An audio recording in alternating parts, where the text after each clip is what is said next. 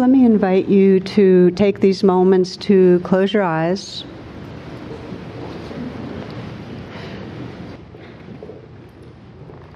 Just feel your own intention for this evening. Whatever language works for you, the intention to arrive in presence, to open your heart.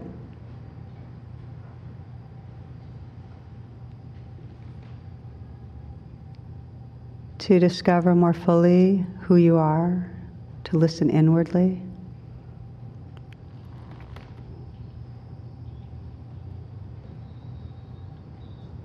Just to sense your sincerity in being here, for waking up. And just to invite yourself in these moments to relax and to feel yourself right here.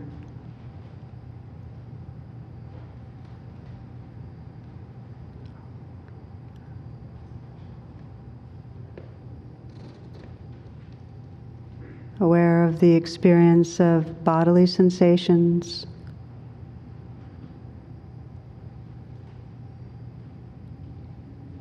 Aware of whatever mood or emotions might be predominant. Kind of thoughts that have been moving through.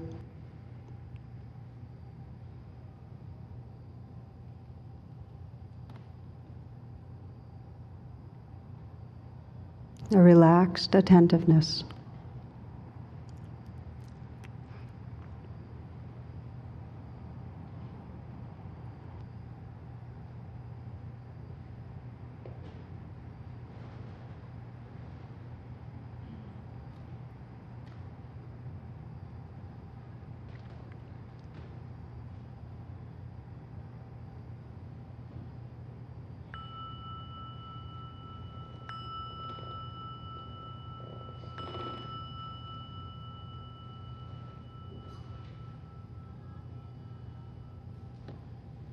Okay, so welcome.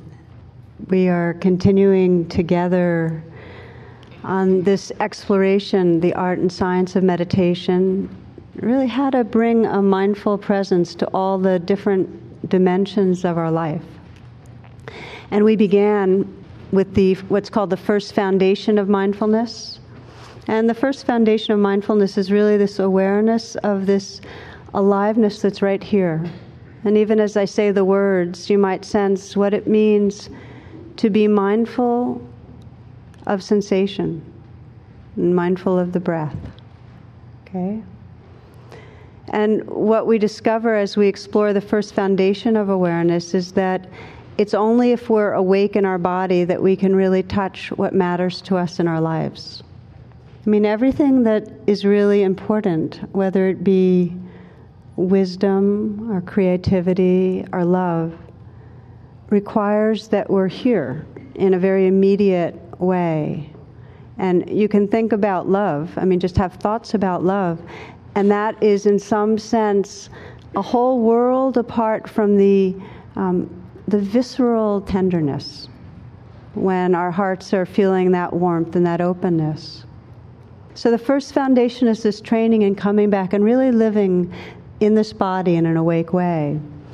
And then last week we expanded that to what does it mean to be mindful of the emotions, the different uh, the weather systems I sometimes like to call them that move through our hearts and our bodies.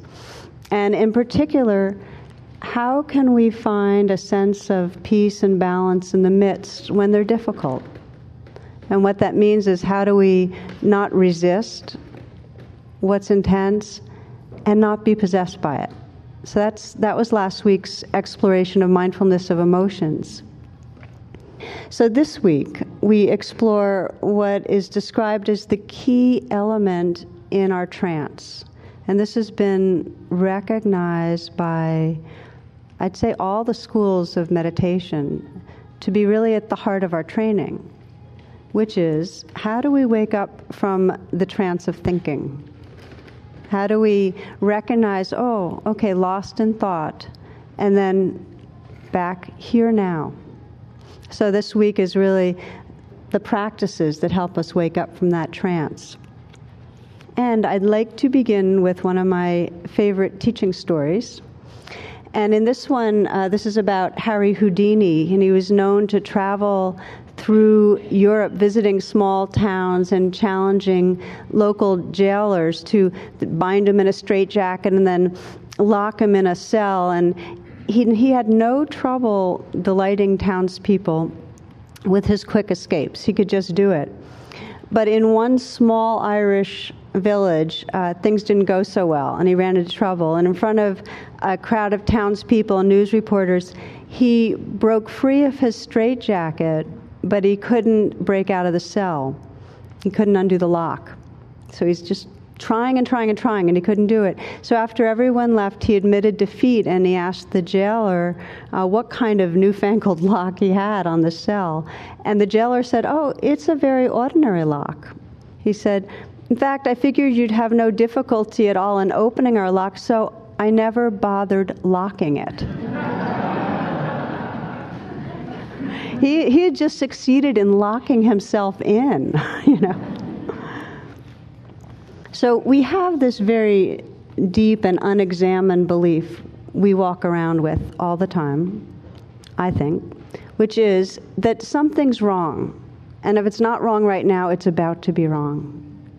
There's a, a sense that this life is a problem to be solved. That's how it goes that something's off and that we have to keep tinkering and trying to figure out what's going on and trying to control things. And what happens is that the more we tinker and figure and try to fix and manage things, what we're actually doing is deepening the trance we're in. We're deepening our perception that we're a self that has to work our way out of a problem.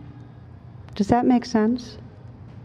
How we keep ourselves locked in. So, the beginning of being mindful of thoughts is just to know they're going on. And I'd like to start right in with a little exercise so you can experiment for yourself. So, if you will, just to come with your eyes closed. And as we've practiced in past sessions, take some moments to bring your attention into your body. Let your awareness sweep through your body and take some moments to relax areas that might be tight or tense.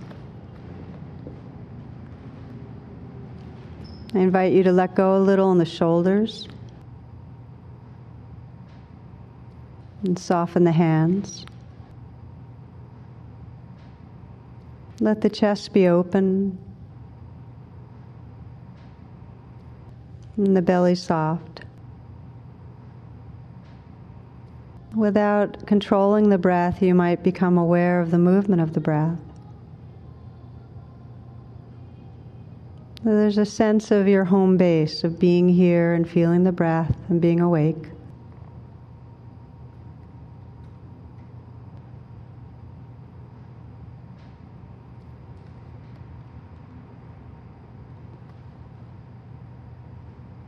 Now, for these next moments, I'd like to ask you to count how many thoughts arise.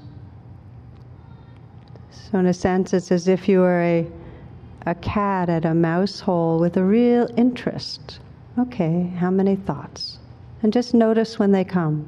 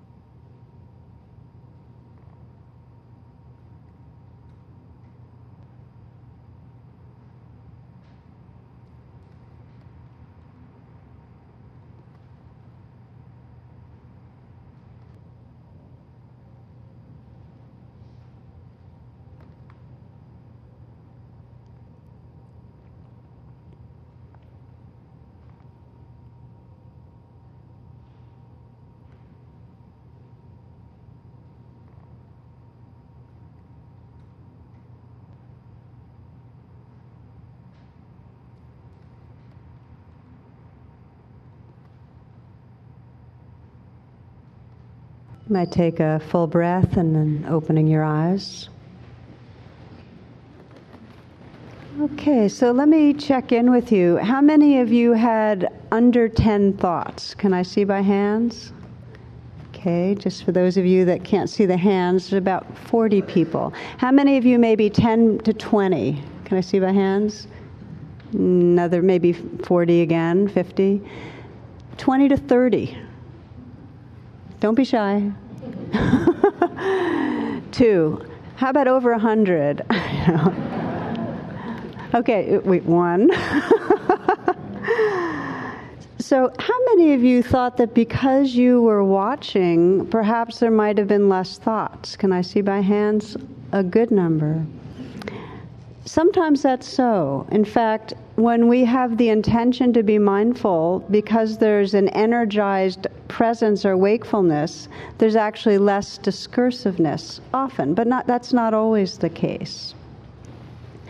Now, I'd like you to try something else. Okay, again, close your eyes.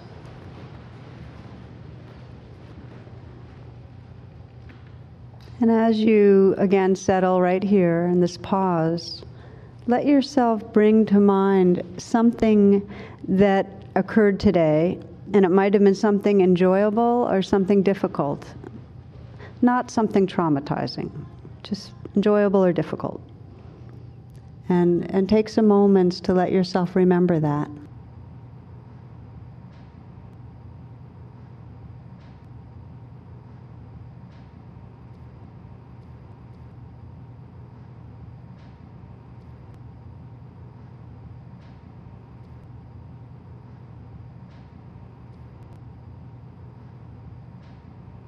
And even as you're reviewing this experience, have your awareness notice that these are thoughts. This memory is thoughts. And notice what kind of thoughts they are. Are they visual images? Have your thoughts been like sound bites? Little voice in the mind making commentary? Have they been a kind of fragmented still shot? Or series, or has it been more like a movie perhaps with a storyline?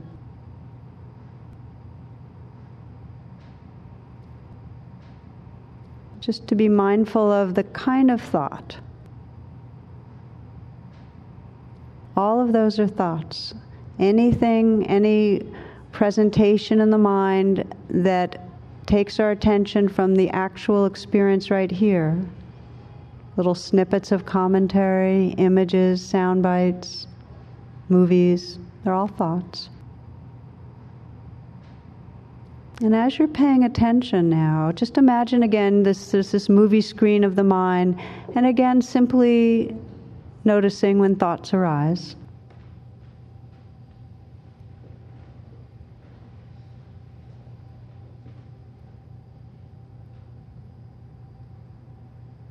Maybe what you notice is something in your mind going, I wonder when there's going to be a thought. And that's a thought.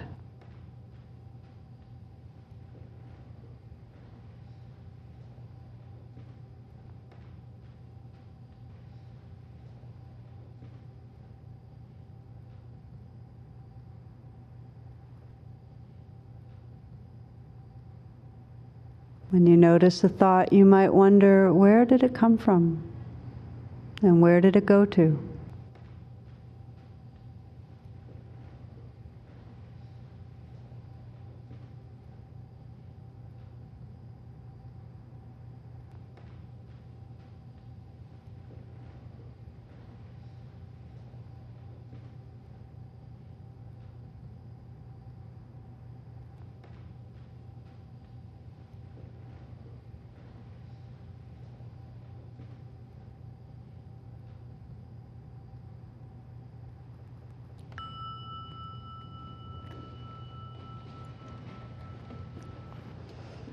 So, the beginning of mindfulness of thinking is this purposeful attention to thoughts, noticing when they're happening, noticing what they're like, and the very actually profound inquiry where do they come from? Where do they go to? With the metaphor of a movie theater and a screen of the mind, you might sense the thoughts are actually like a real movie coming from the projector. And what's behind the projector is a human mind creating things. What's behind that? Just awareness. That thoughts come from this mysterious word, awareness, from formless awareness. And that we start to begin to notice that thoughts are not the real thing, they're a representation.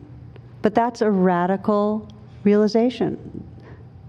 I mean, we go around thinking our thoughts are actually reality. And if you can get that, that most of the time we are actually inside our thoughts thinking that this is real, when you become mindful, you go, oh, this is a thought, it's not reality. Just as a thought of a tree, I mean, we have a thought of a tree, it's no closer than a photo would be to this real living organism that's changing, that's sprouting leaves. The leaves are changing color. They're dropping to the ground. There's leaves, or trees and branches swaying in a breeze. Sometimes the smells of blossoms or leaves decomposing. How could a photo capture this mysterious living organism? It can't. And a thought cannot capture reality, it represents it. And if you're really thirsty, like really, really thirsty, and you can have as many thoughts as you want about drinking water. But it's not going to ever be the same as the glass and the cool fluid that goes down your throat.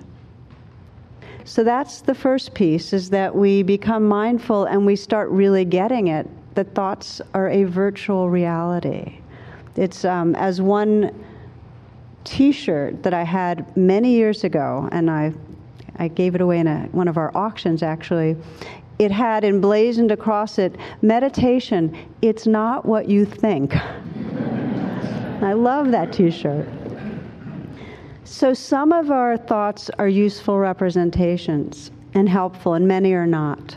One of my favorite cartoons has this picture of a car that's uh, a driver. He's entering this big desert, and it says, this sign says, You and your own tedious thoughts next 200 miles, you know.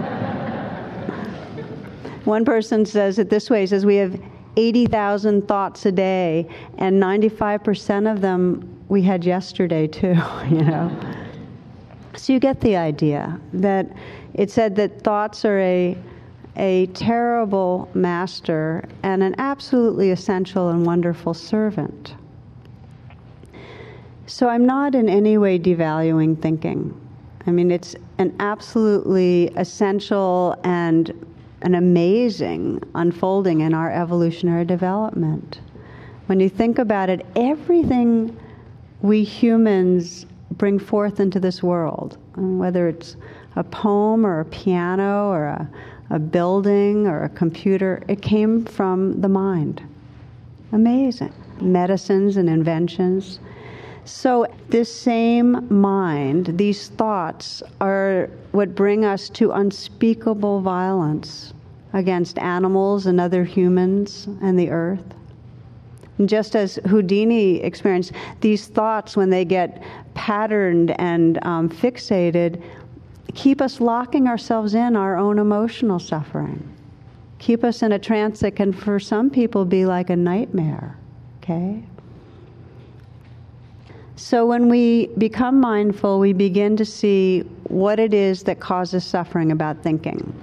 And what it is, is we get identified with the thoughts. In other words, we're inside them and we're taking them to be real. And we take the story that's inside them to be true. And the story is often of a self, moi, that is in some way falling short, that is in some way going to fail, something around the corner is going to collapse for us, a self that's separate from others, or a self that's maybe better than others, but we have a story, and that story keeps us from really feeling a sense of belonging and trust and freedom. So the Buddha said that we're shaped, created, and led by our thoughts. And it's amazing to see the power they have over us. I mean, our thoughts say do this and say that and plan and obsess and judge. And they keep us in this little familiar cocoon. So I read for you. It started out innocently enough. I began to think at parties now and then to loosen up. Eventually, though, one thought led to another, and soon I was more than just a social thinker. I began to think alone to relax. I told myself, but I knew it wasn't true. Thinking became more and more important to me, and finally I was thinking all the time. Then the guy hit, hits bottom and he sees a sign Friend, is heavy thinking ruining your life? It was a Thinkers Anonymous poster. and then he describes his re- recovery after that. This is just something I read on the web.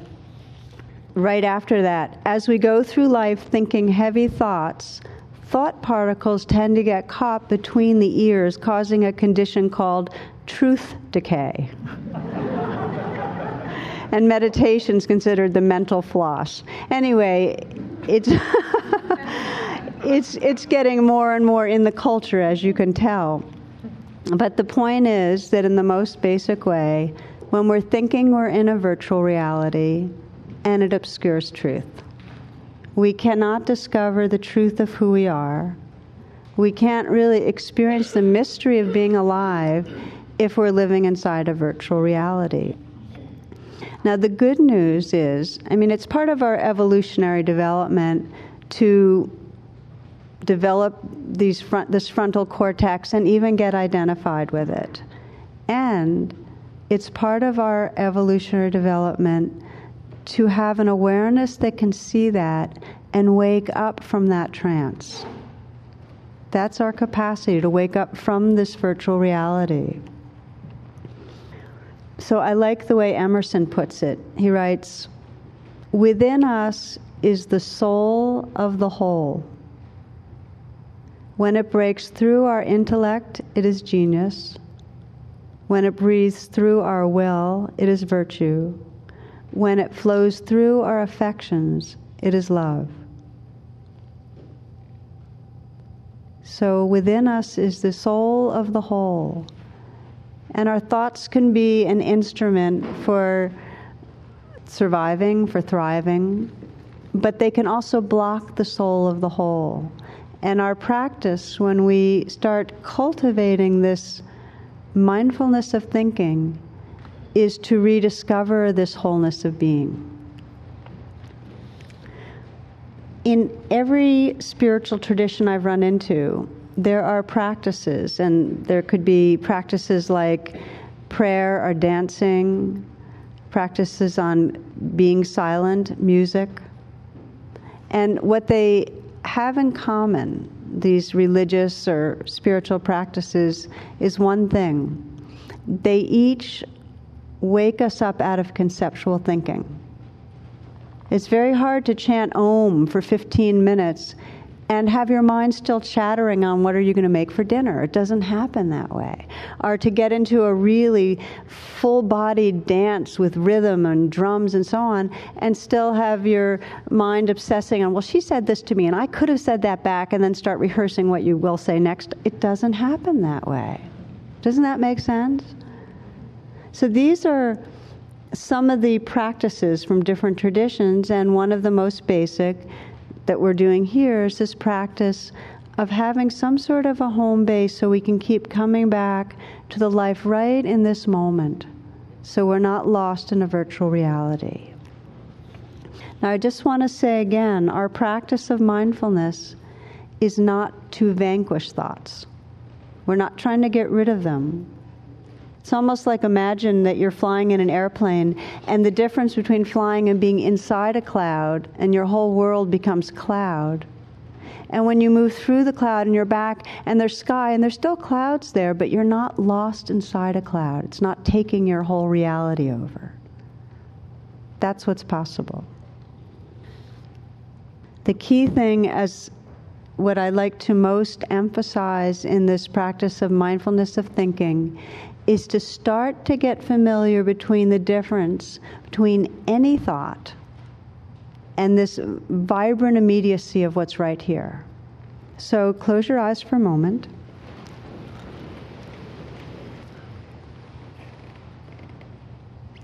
Listen.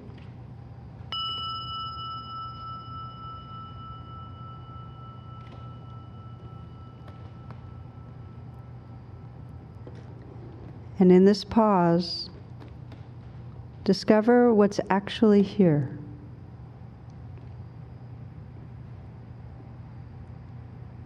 The sounds,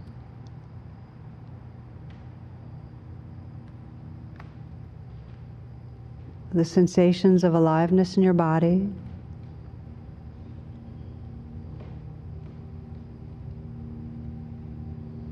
Whatever feelings or emotions are here.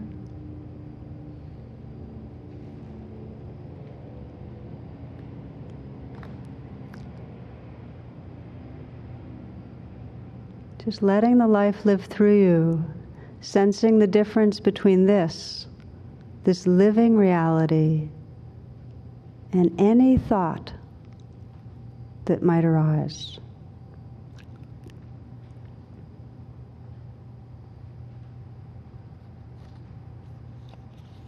Sri Nisargadatta, Indian teacher, says that the real world is beyond our thoughts and ideas.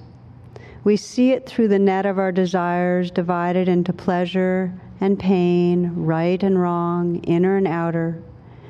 To see the universe as it is, you must step beyond the net. It is not hard to do so, for the net is full of holes.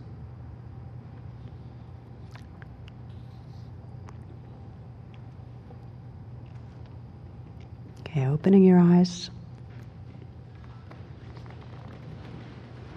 There are two primary strategies of mindfulness that I'd like to explore with you for the rest of the evening that help us to really wake up out of what can be quite a sticky trance because we so often um, we spend such huge swaths of time really lost and the first one is really described as wise reflection and wise reflection means that when we notice we've been thinking, we actually begin to notice the content of our thoughts and how they're affecting us. And then the second is a direct waking up of, from thoughts by noticing, letting go, and coming back. So let's we'll begin with uh, the wise reflection and and just to say that some thoughts are very conducive to open-heartedness and clarity. We have thoughts that go through us that have to do with what we appreciate, what we're grateful for. Some of you probably today had a sense of the, the balminess in the air and the beauty of the leaves peaking and just appreciation. And those thoughts are conducive to a quality of open heartedness. We have thoughts that arise out of curiosity, this basic interest in life that really wants to know well, what is this? And who is this person? And how does this work? And that's, that, that's a very pure kind of interest that helps to bring a kind of lucidity to the mind. So there's a seeking to understand and thought. So there are skillful thoughts. That's one of the ways in the Buddhist tradition it's described that we can notice, oh, this is helpful, this is skillful. And then we have other thoughts that are driven by fear driven by craving, uh, thoughts that are judgmental and that create a separation, judging ourselves, separating ourselves from ourselves, and then judging other people. The Buddha described it this way He said, People with strong opinions just go around bothering one another, you know. so there's those kind of thoughts. For myself, whenever I'm in a really bad mood, I'll ask myself, well, what am I believing? What thoughts are going through right now?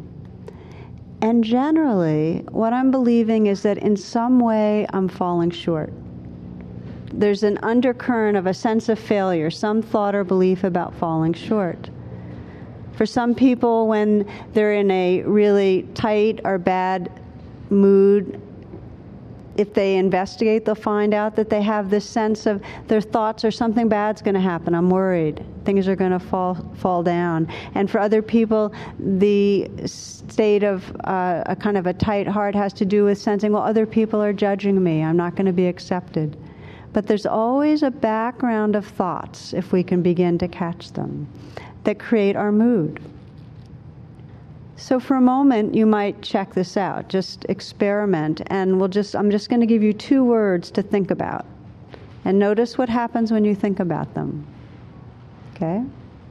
And the first word is trouble. Okay, so just hear the word trouble and say it again to yourself. Just repeat it a few times.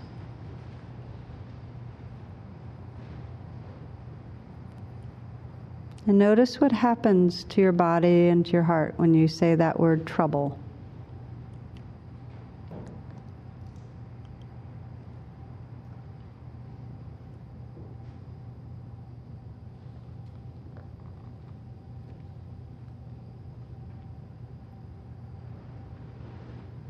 That's enough. Now try this word kindness. Just say the word kindness. And just say it a few times to yourself kindness, kindness.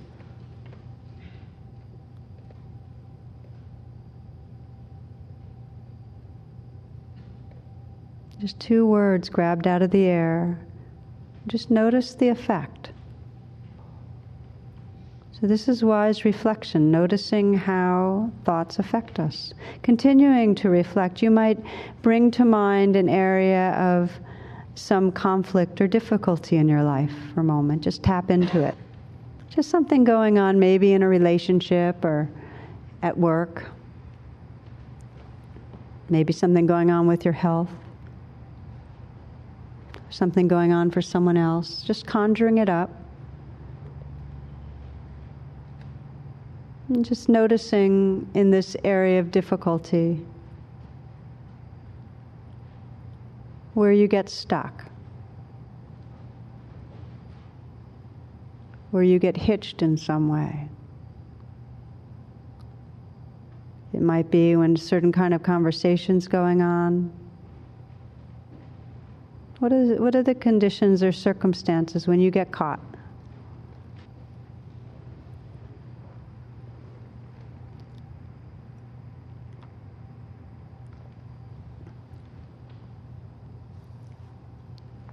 So you're noticing again what's going on when you, in some way, get hooked into feeling angry or hurt, afraid.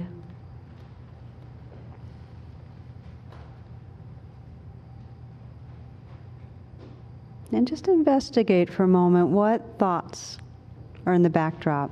What are the beliefs and thoughts going on in these, these moments when you're most hooked? It may be in some way you're saying, oh, they are treating me like this, or I am blowing it in some way, or so and so shouldn't do such and such. Just what, what goes on?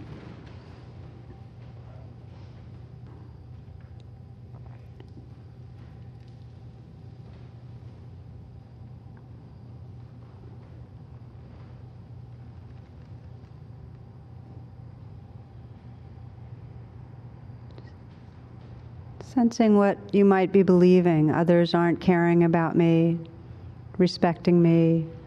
I'm not competent. I'm not capable. I'm failing in a certain way. And find out how it is in your body when you're believing those thoughts. When you're subscribing to those thoughts, what's it like in your body? You might exaggerate it a little, like like exaggerate the belief, say it again in your mind, whatever it is, just to kind of get a little familiar with, what's sometimes not so conscious.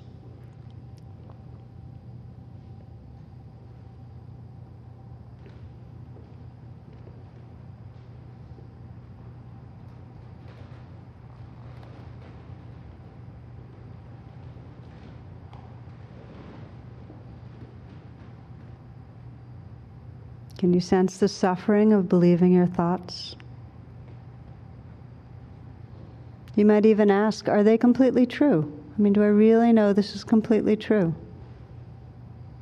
Or is it a habit, a deep and long conditioned habit of believing?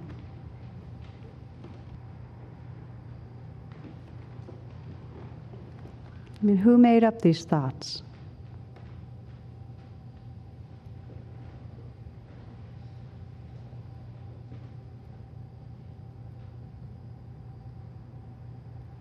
Ask yourself what it would be like if you could let them go. This is the radical part. What would it be like if I could just let them go? Let go of the thought about how the future is going to be or what other people are thinking or my characterization of myself. What if I really let it go? This takes courage, but check that out.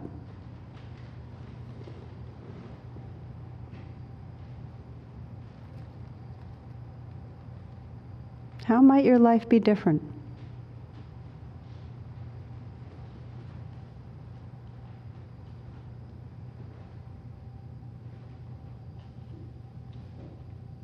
You might just try to let go, rest in loving kindness, rest in presence.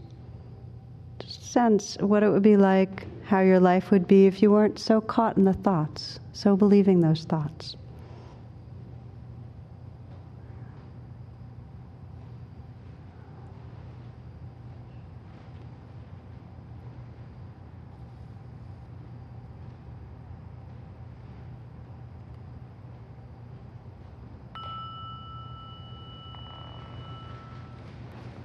Now, what we just did is something that is really meant to be a longer process. And I wanted to introduce it to you because it fits into this category of becoming mindful of what's going on conceptually.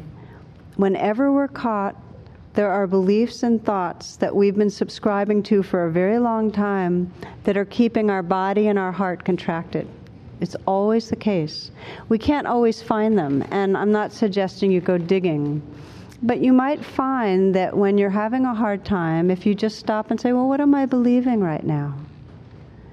And you'll find that you're believing something that reflects badly on yourself or something that tells you something's going to be terrible about your experience in the future. And it might be something that was programmed in really early from your family or your culture and that you've been telling yourself a long time read to you quote somewhere and I can't find where I read about an Eskimo hunter who asked the local missionary priest if I did not know about God and sin would I go to hell no said the priest not if you did not know. Then why asked the Eskimo earnestly did you tell me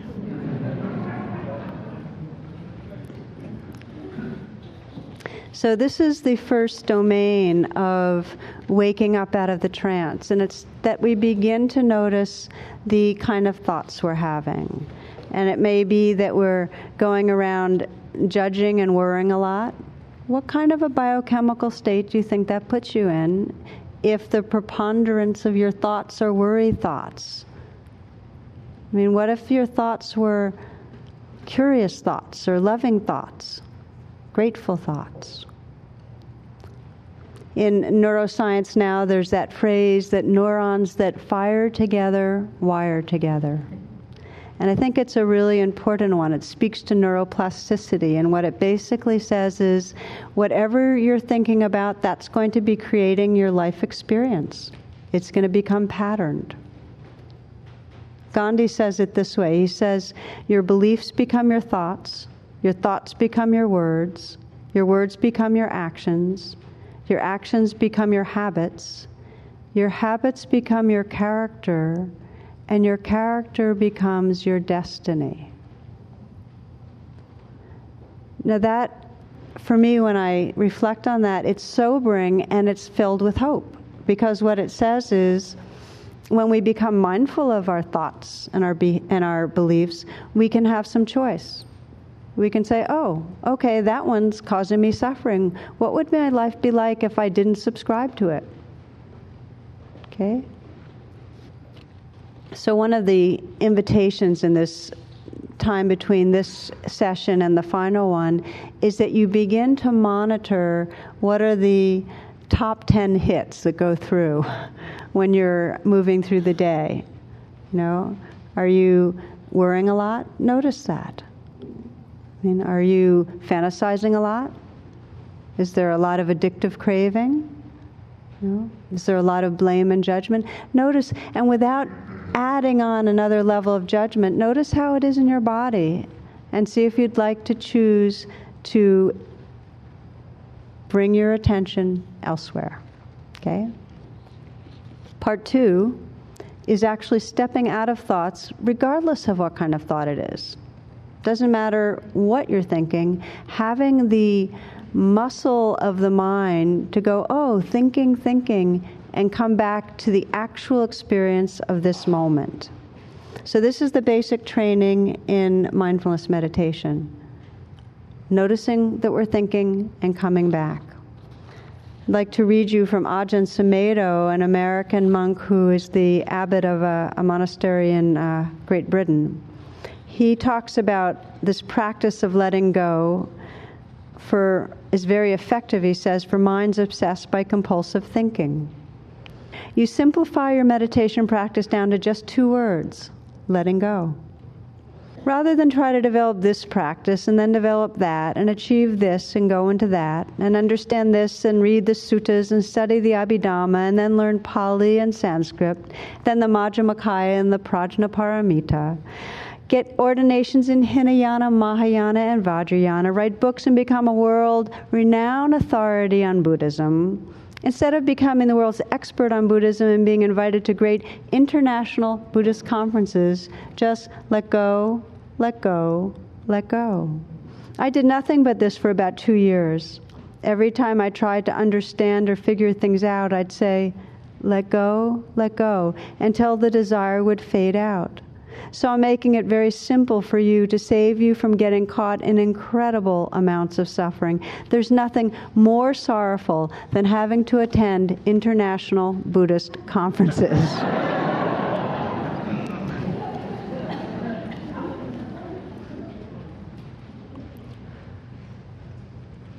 Now, Ajahn Sumedho's teacher, who is Ajahn Chah, said that we spend 70% of our time meditating realizing we have to let go of something but are unable. So we're kind of meditating and we realize that we're kind of hooked, but it's just something in us doesn't let us let go.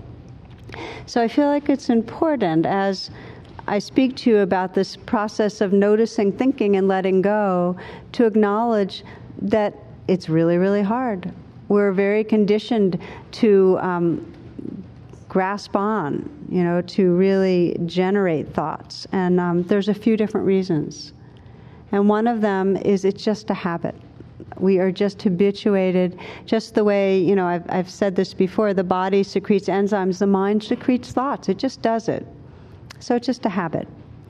And the second reason is that, like, stopping any addictive behavior, because we are obsessive thinkers, whether it's binge eating or drinking or whatever it is, when we stop thinking so much, we're stop being so lost in thought, we have to face what we've been running from.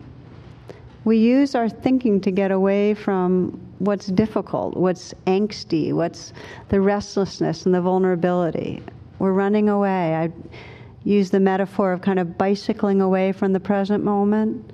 Well, the wheels are thoughts. We're just spinning away on our thoughts. Often in the present moment, there's layers of unfelt, unseen experience that wants our attention, and that until we open to that vulnerability that's there, it'll keep triggering more thinking. So until we pay attention to what's in our bodies and hearts, will keep on spinning off into obsessive thinking. So that's the second reason it's hard. We don't want to go there. We don't want to sit with that uneasiness and restlessness that's in our body. We'd rather be consumed by our thinking. The third reason that it's really hard to let go of thoughts is that when thinking quiets, so does the sense of ourself. Okay, as the mind gets quiet, the sense of that storyline that kept telling us who we were and where we're going starts to quiet down. And that can be ultimately liberating, but on the way, disorienting. Okay?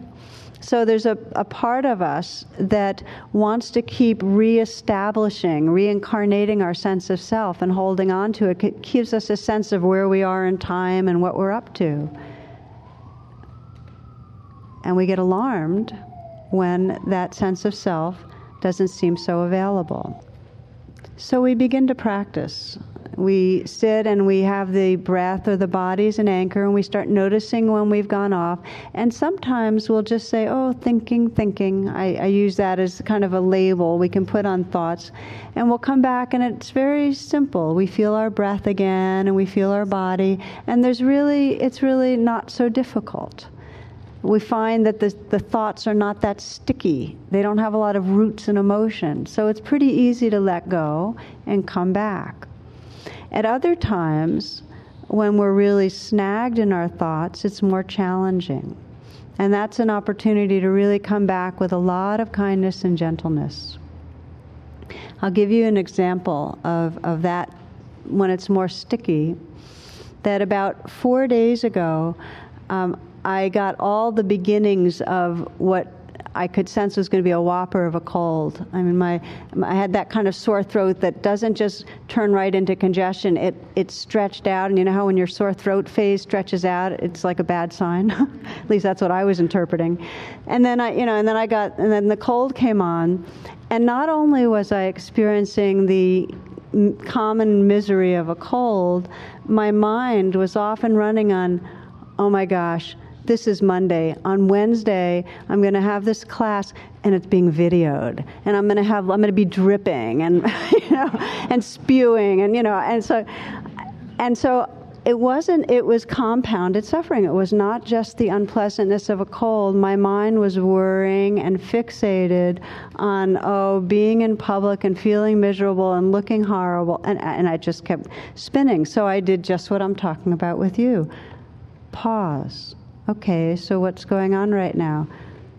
Worry thoughts, worry thoughts. And I would let the thought go, and I'd come into my body, and what was there was anxiety.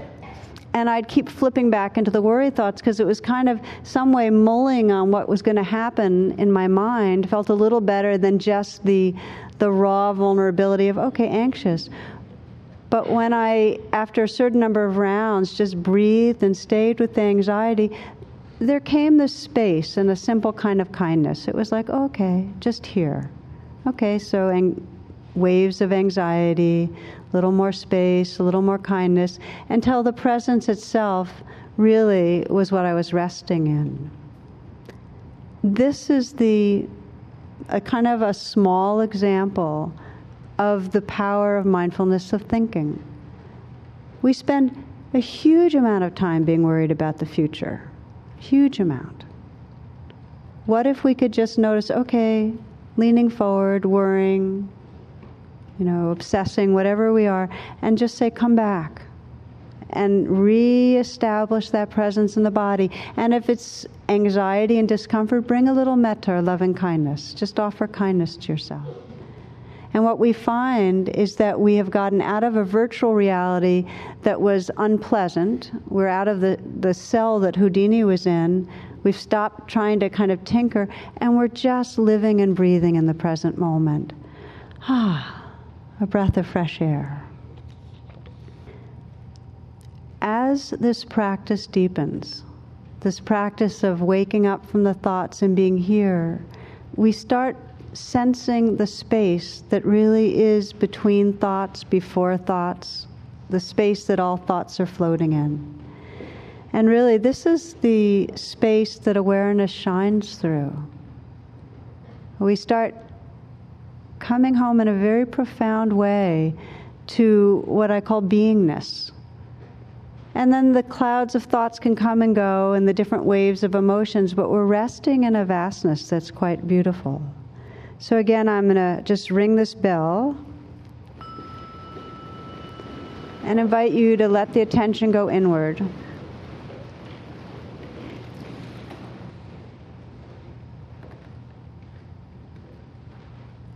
You might begin with the first foundation of mindfulness and just feel your breath. And feel the movement of the breath happening in this field of sensation.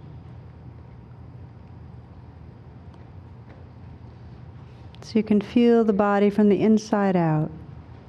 Maybe letting go a little of the shoulders, softening the hands. Chest is open. And the belly relaxed. So that if you widen the lens, you could feel this whole body as a field of sensation.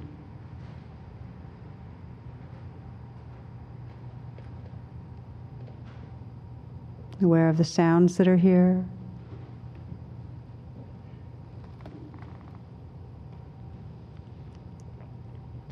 You might mentally whisper here and just sense this quality of here-ness. The center of now. Just this vivid immediacy.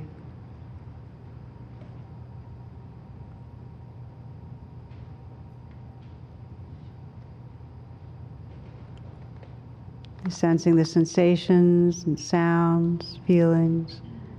And the background, this alert inner stillness.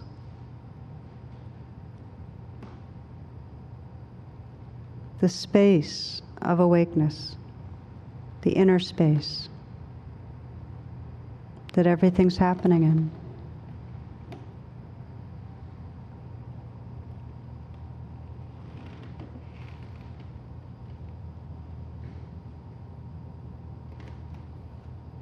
The net is full of holes.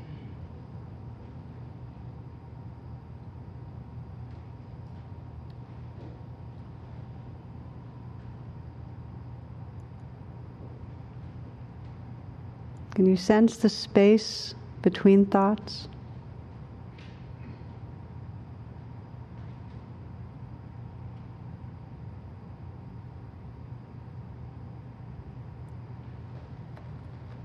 Just this space of wakefulness and radiance that's right here.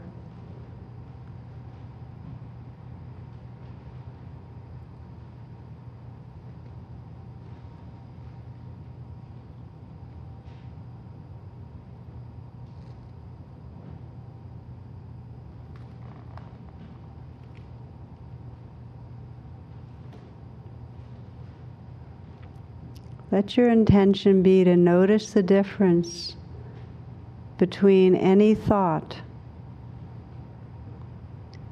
and this immediacy of presence.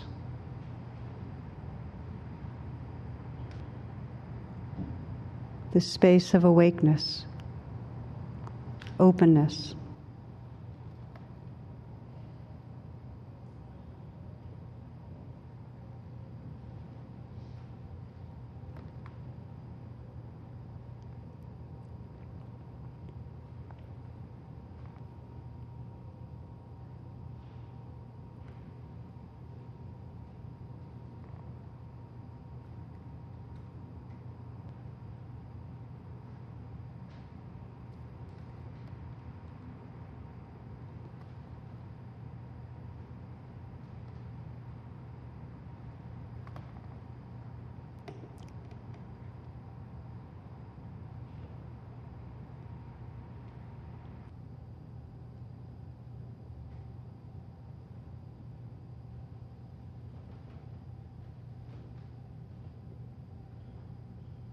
It's quite natural if the mind is drifted. Just pause. You might notice the kind of thought that was floating, that had taken over, and notice the possibility of relaxing open, sensing the sounds that are here, the feelings in your body, coming back coming back gently, relaxing right here, sensing the difference between this here-ness and the thought that you might have been inside.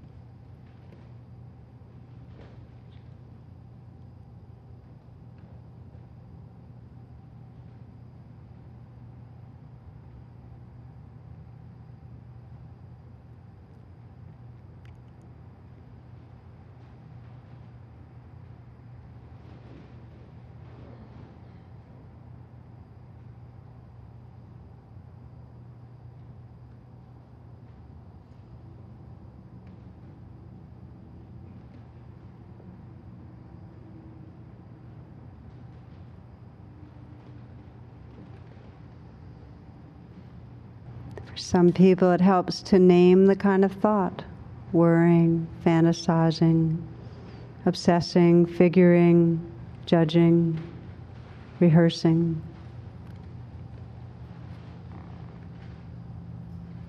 And to relax open again. Reconnecting with what's actually happening here. With no judgment. If what's right here is difficult, then very consciously bring some kindness to your experience, breathing with what's happening.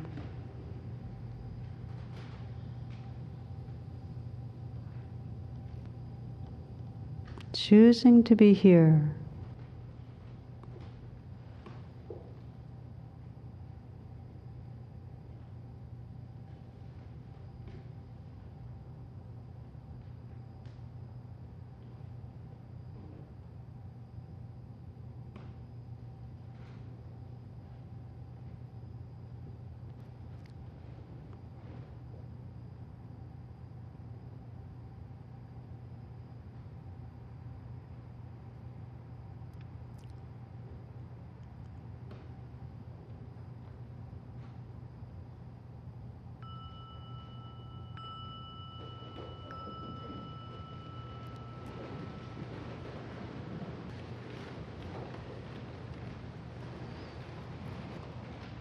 So there are two main ways that we practice. And one, as I mentioned, is we reflect on the thoughts and we notice the kind of thoughts we're having.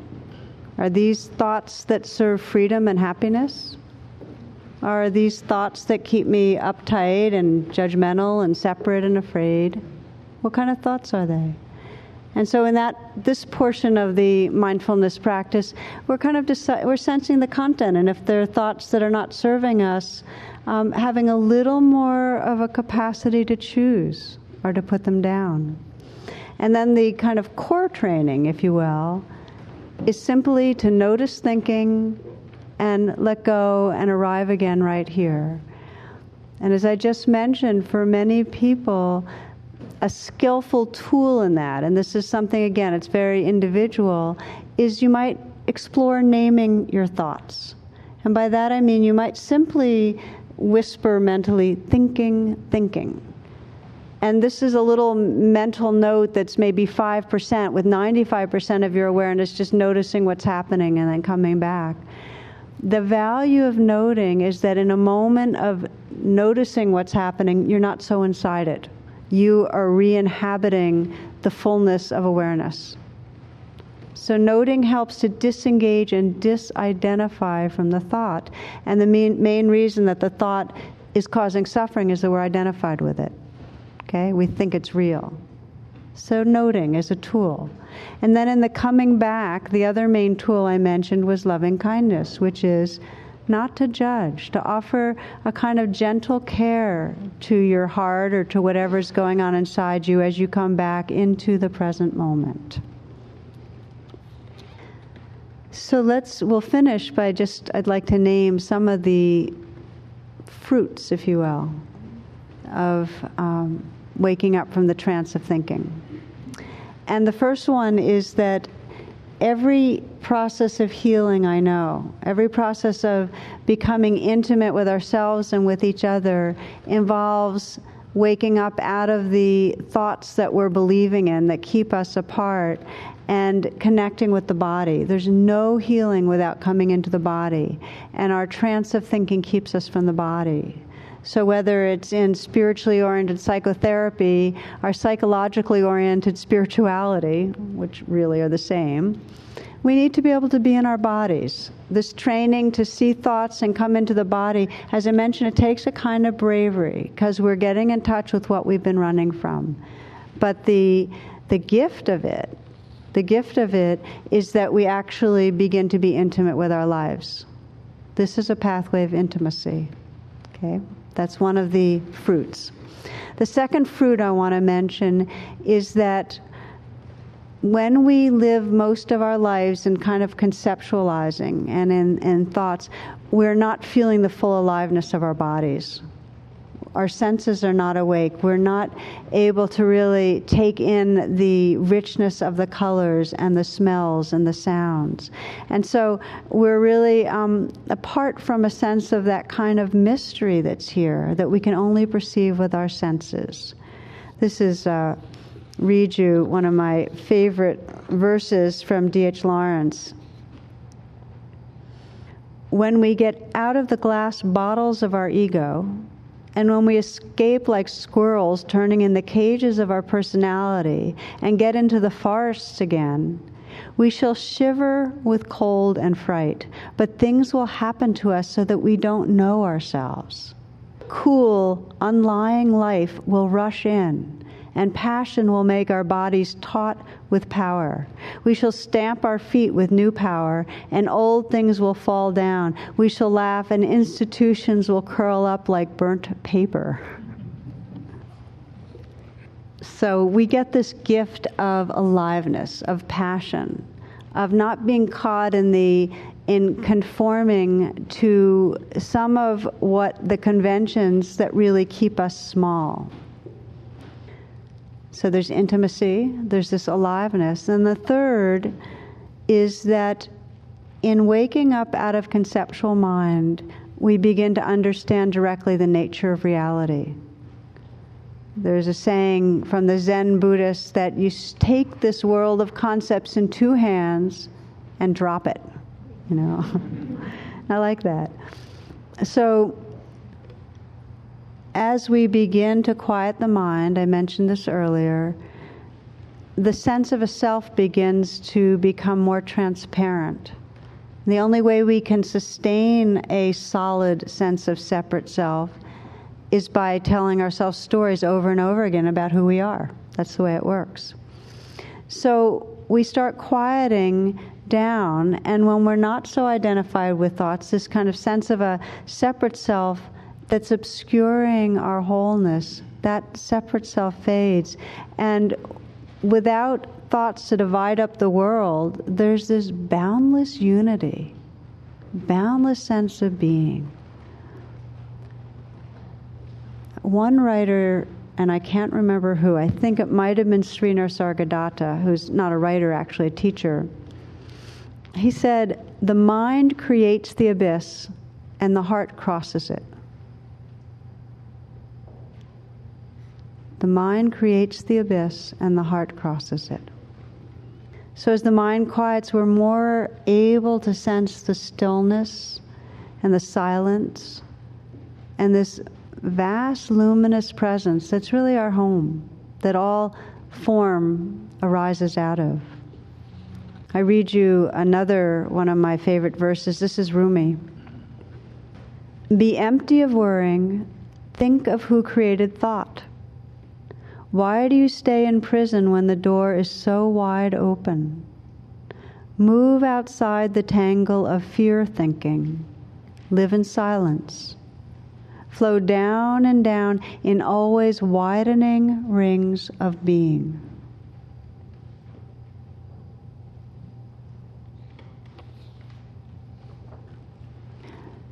So, the question I get when I speak of this, as I am tonight, is one that's very, very real and practical, which is, well, but I move through the day and I have to think. The work I do requires thinking.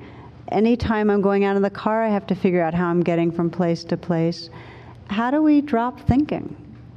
And so that's always an invitation for me to say we don't, and we're not supposed to drop thinking. What we're doing here is training to have the capacity to let go of thoughts when we want to have the capacity to notice when thoughts are creating a prison and are not supporting us in what we want to do. Have the capacity to quiet so we can see past the net of thoughts to this radiance and wakefulness and openness that's always here, but obscured by our ongoing storytelling. It's to develop a capacity as a kind of rule of thumb as you move through the day, the more you anchor yourself in your body, the more you'll know when your thoughts are actually serving and helpful and part of what you need to do versus worry thoughts, fear based thoughts that keep your body in some way clenched and your heart separate. Check your motivation. It's very, very helpful when you've when you kind of wake up and pause and sense, oh, I've been doing a lot of thinking. What's the motivation behind these thoughts? I mean, sometimes it's going to be very sincere. Oh, I'm trying to work out this and and get from this point A to point B, or work out, you know, solve solve a problem that needs to be solved, or plan something I need to plan, and it can be very very um, productive and useful. And at other times, you'll get that you don't need to be thinking; it's not serving, and it would be possible to pause and feel your breath and listen to the sounds around you and take in the people around you and feel the aliveness of your body. You can choose that. We come back at the end to Houdini again, and just this recognition that we spend a lot of time with the assumption that something's wrong. That life is a problem to be solved, not a mystery to be lived. So, what happens? We're always solving problems and we're not living it. So the invitation is to come back and sense if it's possible these moments to just inhabit that mystery. You don't have to figure out something right now. Start finding that true wisdom arises in the silent awareness that's simply experiencing. And it's precious to give ourselves the space to arrive in that. So I'd like to close tonight again with a meditation because considering it's a talk on thinking, there's been a lot of words.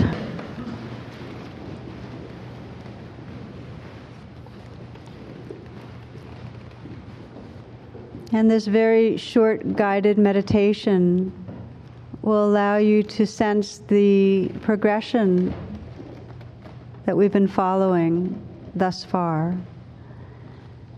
To begin, and this is always a way you can begin in any pause, is sense your intention, even for these short moments of a closing meditation. Sense your intention.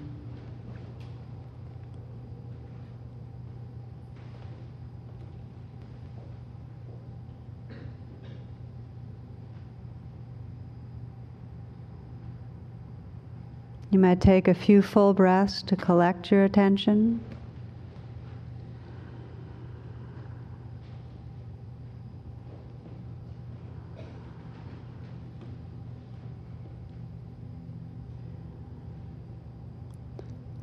You might invite yourself to see if it's possible to relax just a little bit more.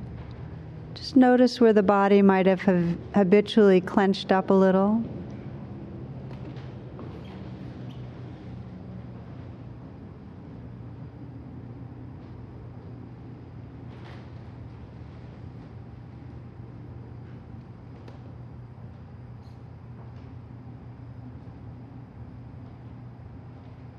Feel your home base, the breath, sensations in the body, whatever allows you to connect with the here and now.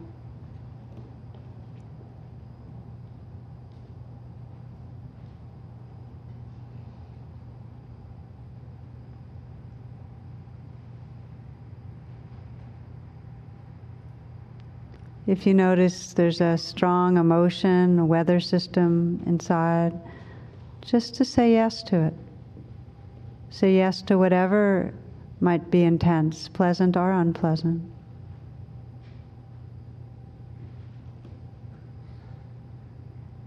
It's recognizing and allowing this changing flow of life.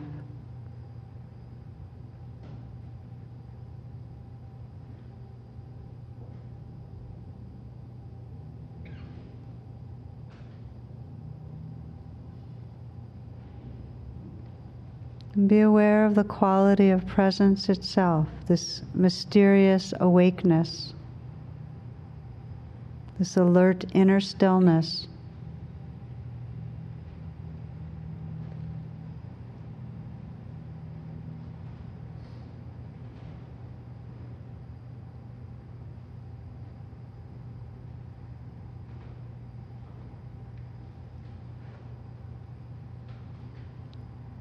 You find the mind's drifted into thoughts, if you choose, you might just name thinking, thinking, or note the kind of thought.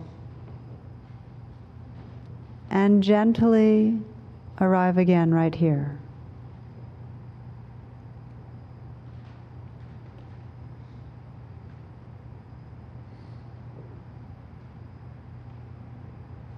Inhabiting this changing flow of sounds and sensations, feelings and life.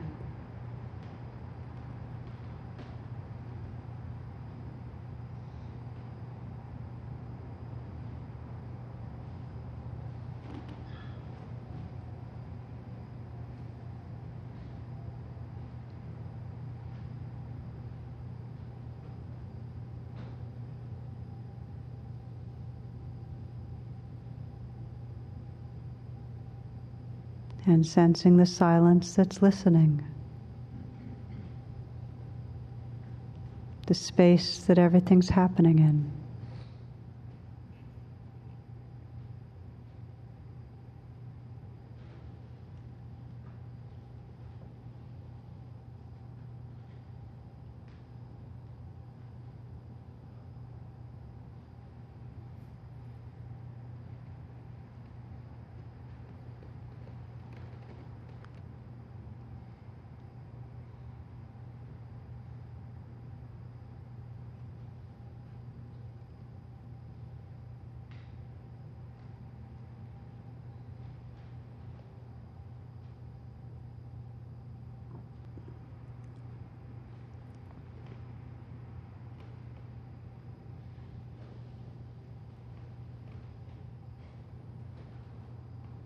The poet Li Po writes The birds have vanished down the sky.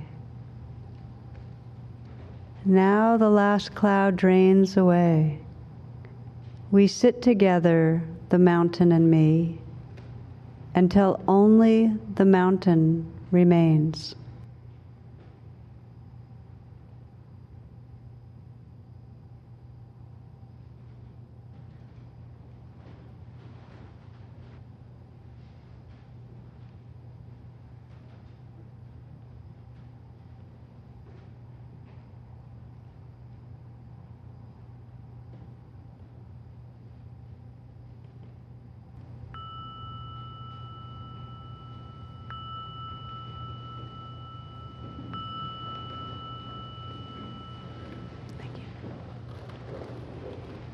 Thank you.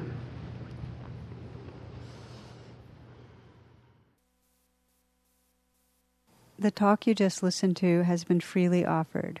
If you'd like to make a donation, learn more about my schedule, or about programs offered by the Insight Meditation Community of Washington, please visit either my website, which is tarabrach.com, or IMCW's site, which is imcw.org. Thank you very much. Thank you for listening.